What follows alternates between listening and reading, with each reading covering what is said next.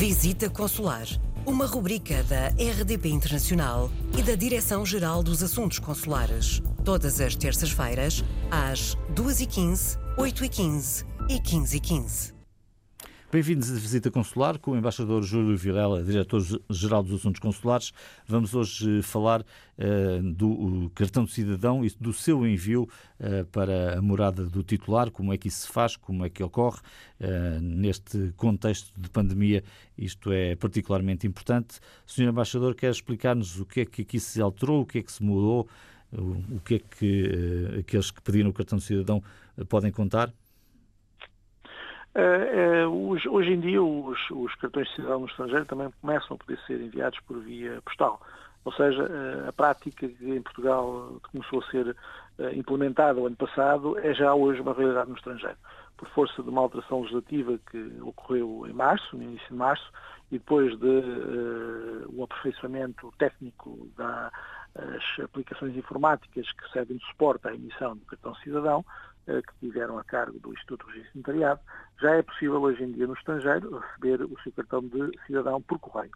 Uh, para efeito, é apenas necessário que os cidadãos portugueses uh, procedam de uma de duas formas. No caso de ser um cidadão português que vá fazer a sua renovação ao consulado e pedir um cartão de cidadão ou pedir um cartão de cidadão novo, no momento em que faz o pedido, é-lhe com certeza colocada a questão de saber se quer ir levantar pessoalmente o cartão ao posto consular ou se o quer receber em sua casa. Uh, a opção, portanto, é do cidadão. Se quiserem receber em sua casa, uh, será uh, utilizado o protocolo local que o posto consular tiver celebrado com a empresa de distribuição de correios locais, haverá o pagamento dos custos dessa entrega e o cidadão receberá o seu cartão em casa sem necessidade de nova deslocação ao posto consular. Uh, posteriormente, o consulado uh, procederá com o IRN à ativação do cartão cidadão.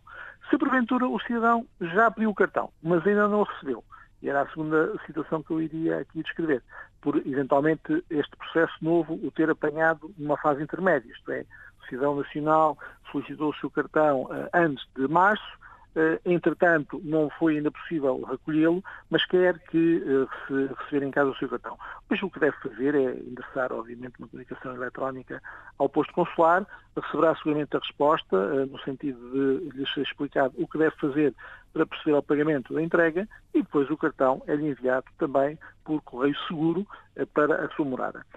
faço aqui notar o seguinte, não estamos apenas a falar de um processo de entrega uh, normal de um uh, expediente do consulado. Não, é entrega segura, portanto é uma entrega protocolada, uh, seja no quadro de uma, do, do protocolo e do registro com a vice-recepção, como em Portugal acontece, seja através de uma empresa privada que processa, procede à entrega presencial e juntamente com o cartão é sempre objeto de acompanhamento uma comunicação do consulado a explicar como é que é feita a entrega, as valências de, do chip digital que o cartão tem e como ativar, os procedimentos para efeitos de eh, posterior obtenção da chave móvel digital e, portanto, com o cartão vai uma informação eh, perfeitamente eh, linear e simples de perceber para que os cidadãos estejam devidamente informados sobre as funcionalidades que o seu cartão eh, lhe concede e a necessidade de proceder à ativação do chip e da chave móvel digital se ainda não a tiver e de como o fazer.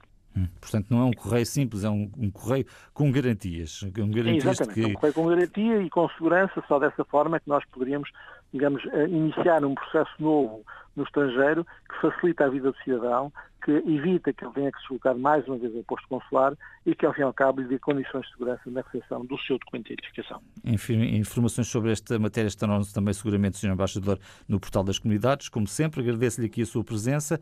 Voltamos na próxima semana com um novo tema.